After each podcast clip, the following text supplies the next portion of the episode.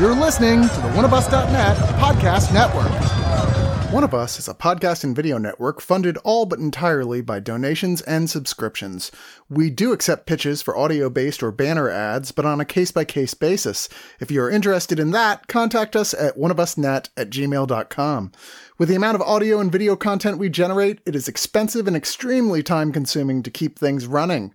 Please go to the webpage oneofus.net and sign up for a subscription at two, five, ten, or $25 and get a ton of bonus content.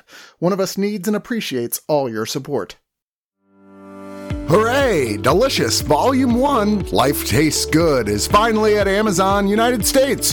What is delicious, you ask? Imagine a land where all your favorite foods live as human girls. Here in charming a la carte, under the floating city of heavenly delight, we meet Ramen, a young cook trying to run a restaurant with her family of pastas as they end up in all sorts of wacky adventures and hijinks as these strong, eccentric characters pursue their dreams and passions.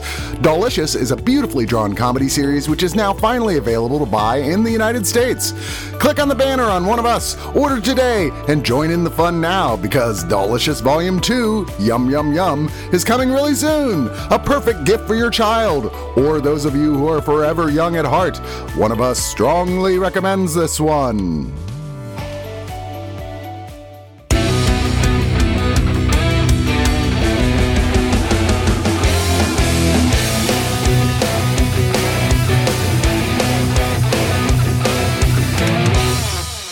There, everybody. Welcome to the Screener Squad. I'm with Jen Mindy. I'm Chad. Today, well, I guess for a while, because I don't know, I didn't binge the whole series, but I actually signed up for this because I thought it was going to be a movie. And I was like, oh, this will be easy. Like, I'll, I'll knock this out in an evening. And then it's like, oh, 10 episodes? Eight episodes? Shit. Um, eight episodes. Anyways, I'm glad I did. It was totally worth the time. Blue Eye Samurai, surprisingly on Netflix. It's about a samurai who's out for revenge. It's a from the Edo period of uh, Japan, and you know, men rule the world, yada yada. But this samurai is secretly a female, playing a male in a man's world. Uh, getting her revenge for the people that destroyed her life, the people that called her a dog because she's technically a half breed. She's not full Japanese. So she's basically out to get the white men that put her in this position. And it's not as simple as that. Like in the beginning, like, oh yeah, there's a clear cut villain and there's a clear cut way to do this. And by the episode eight, it's like, whoa, that's not what we got. But, anyways, ladies, tell me what you thought. Honestly, um, Mizu, that that's her character. I did not give a shit about her, not at all. Um, Okay.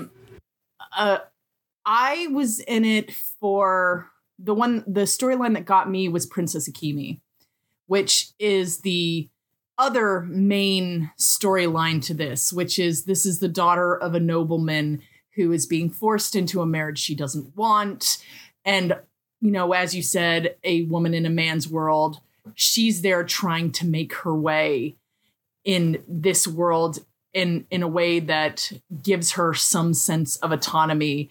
And the only avenues towards that are either towards prostitution or marriage. And just how do you navigate this in a way that still honors yourself? And i thought her growth and her arc was really really interesting. But mizu it's just a revenge story. And while there was an arc of her realizing that things aren't what they seem and that she doesn't need to go down this dark path that she has been going, it's completely negated within the last five minutes. And so it's just like, big fuck you. Fuck you. Every bit of growth that she had, you just negate in order to create a cliffhanger for a second season. Fuck off. I'd slightly kindly disagree, but I get that that perspective totally. In my head, because there's like four, you know, evil villains, evil boyfriends, whatever.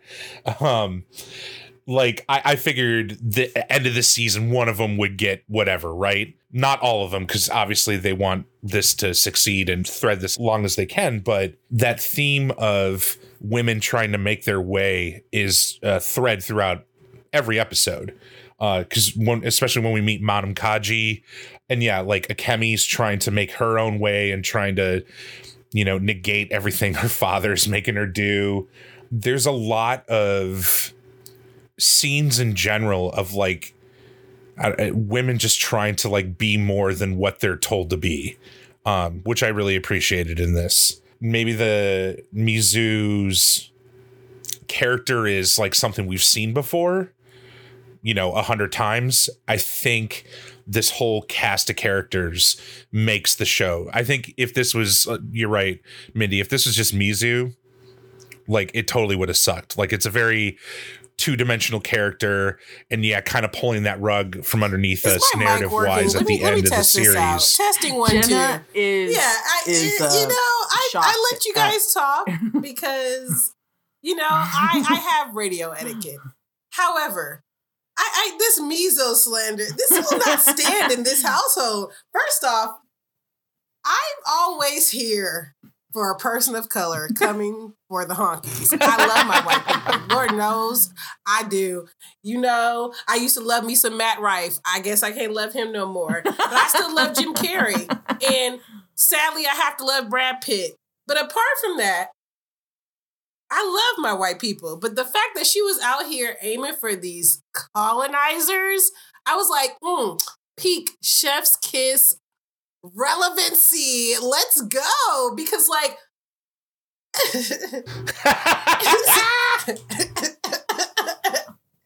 Oh, No, I'm I- all I- for I killing see- the colonizers. That's not what my issue Facts. is. No, I agree with you, Mindy. I I didn't hate her character as much, especially because the reveal. Because I was like, "Ooh, we seen this. This is- a spicy Mulan." Okay, girl.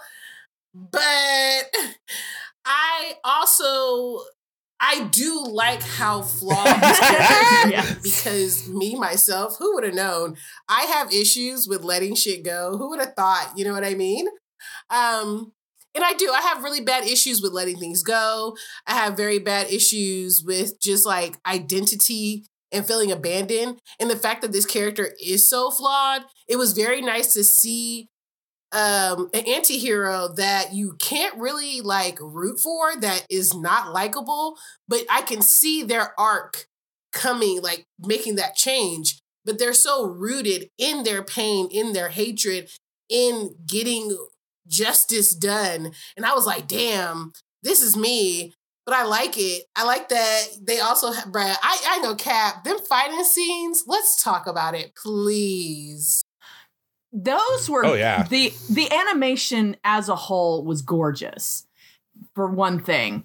And I will say this this show has a lot of violence, has Yes. a lot of nudity, both male and female nudity, full frontal. hmm and yet it does not feel gratuitous.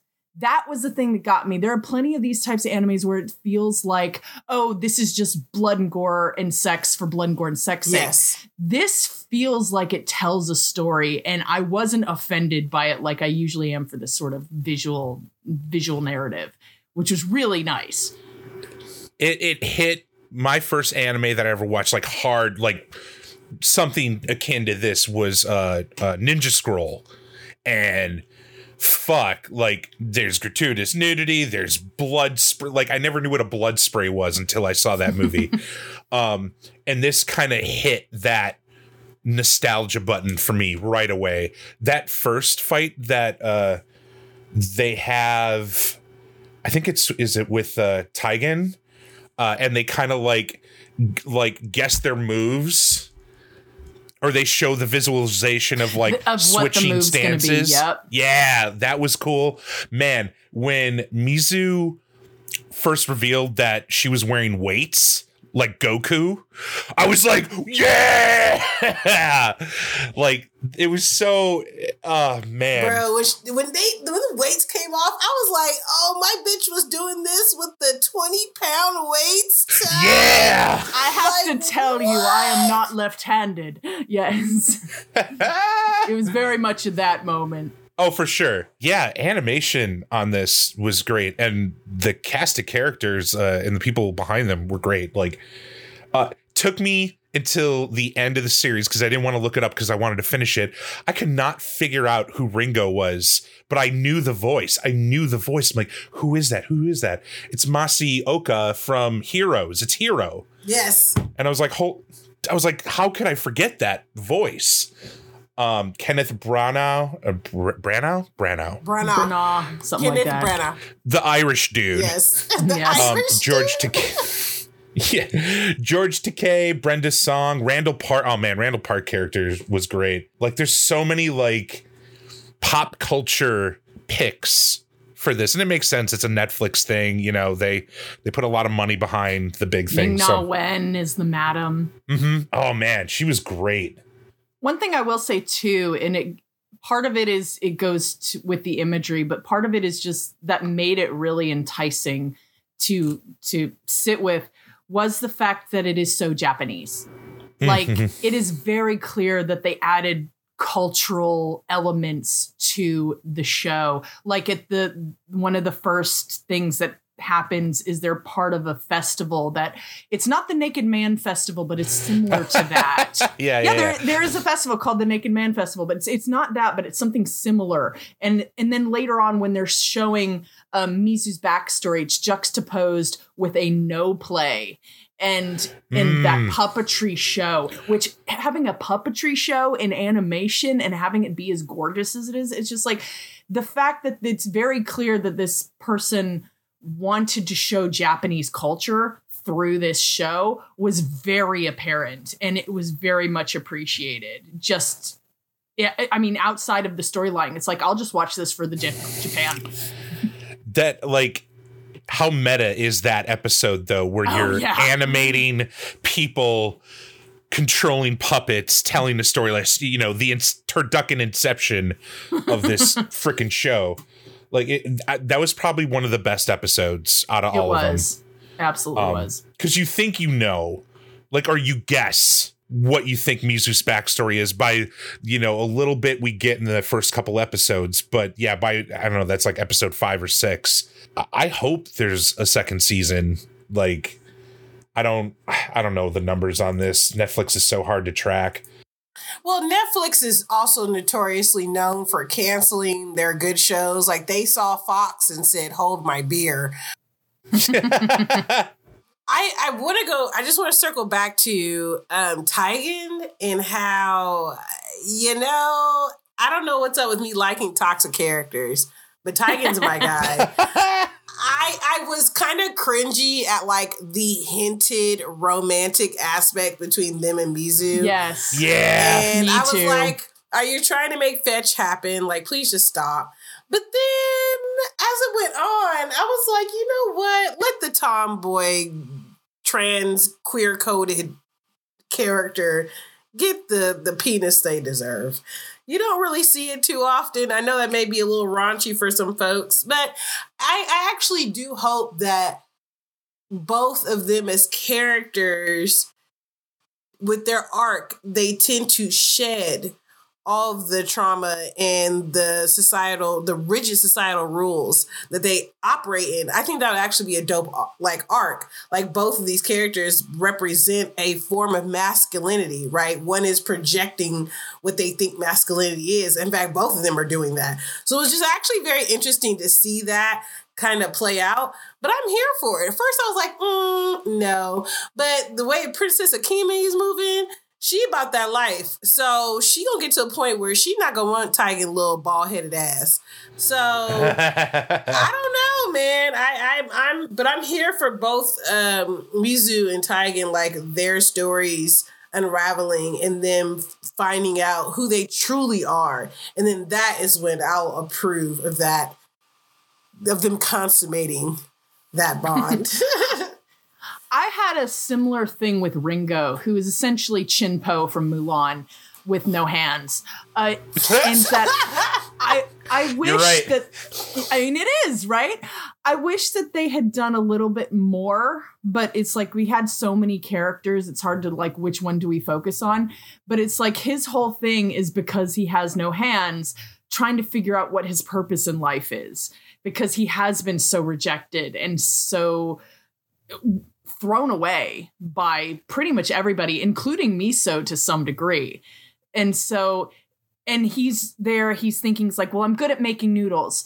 Well, other people make noodles better than me, so I guess that's not my calling. So maybe I'm supposed to help out the the samurai uh, but the samurai doesn't really want me. So, uh, so it's like I would like to see, you know, as much as I didn't like the fact that this is geared for a second season, I thought it would have been good if it was just one and have like, you know, Mizu's story be like, I've learned that I can move forward my life without this.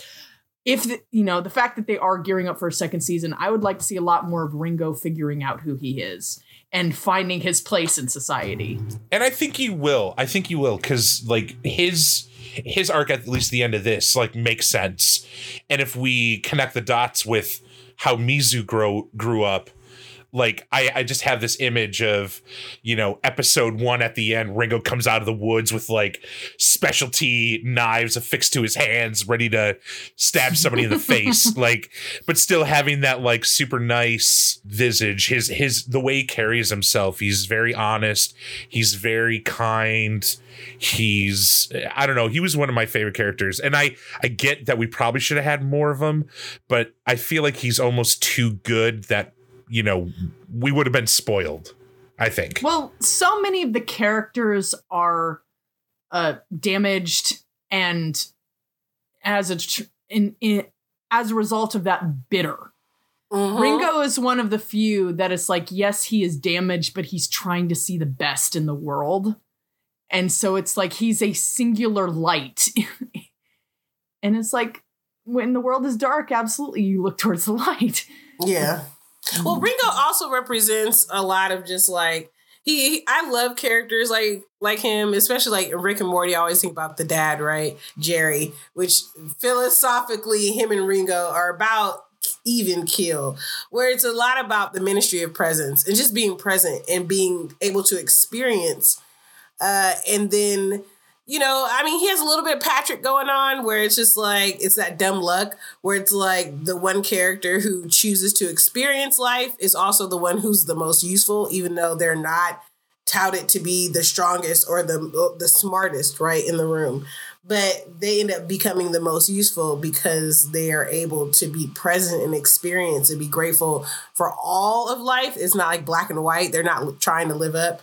But I did like that character arc because the whole time he was like, I just want to be good at something. And I was like, bro, you already are. You make fucking noodles and you know what peaches are. Like, bro, you're good in life. you know I mean? Like, you're good. But yeah, I'm, I'm curious. I was like you, Chad. I thought this was a movie. I actually didn't know what this was. So when I decided to sit down, I was like, oh, another anime. Because I was burnt out from Attack on Titan. I ain't gonna lie to you. but like that show just wiped me out. However, Blue Eye Samurai was very refreshing. I was surprised that this was a Netflix property um, just because of the quality of it. And I don't know, Netflix has been on this anti colonial kick. I don't know if it's pandering, but from the Castlevania spinoff to this, it's like, ooh, y'all, y'all are.